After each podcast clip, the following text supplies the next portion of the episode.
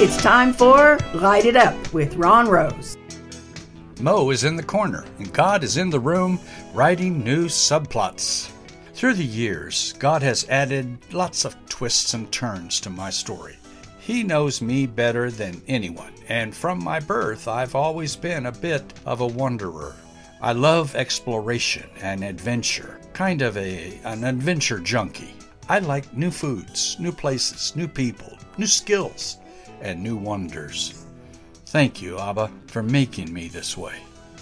Thus far in life, I've built my own transistor radio, wired a house, rebuilt a car engine, became a senior lifeguard, explored a private West Texas cave, worked as a TV news reporter, restored an 1960 MGA, flew a hang glider up a hundred feet over the Monterey sand dunes, hmm, bought a personal computer back in 1979, captained a sailboat, became a semi professional photographer, web designer, Photoshop creative, written five published books, and, and hosted a live radio and TV talk show.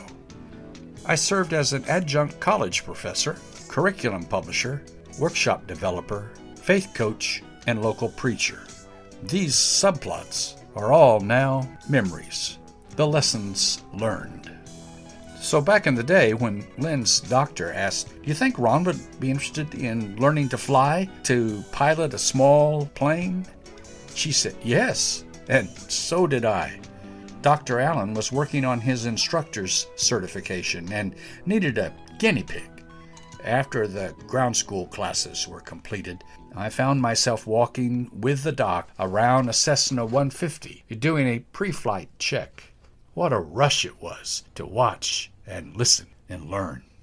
Before long, I was renting the plane by myself and flying up and down the valley over Morgan Hill and San Martin, California. Wow. Every time I flew, I felt like I was still learning. Like other things in life, you never master the skills needed. You just keep learning. You keep going. Truth is, some lessons you never learn.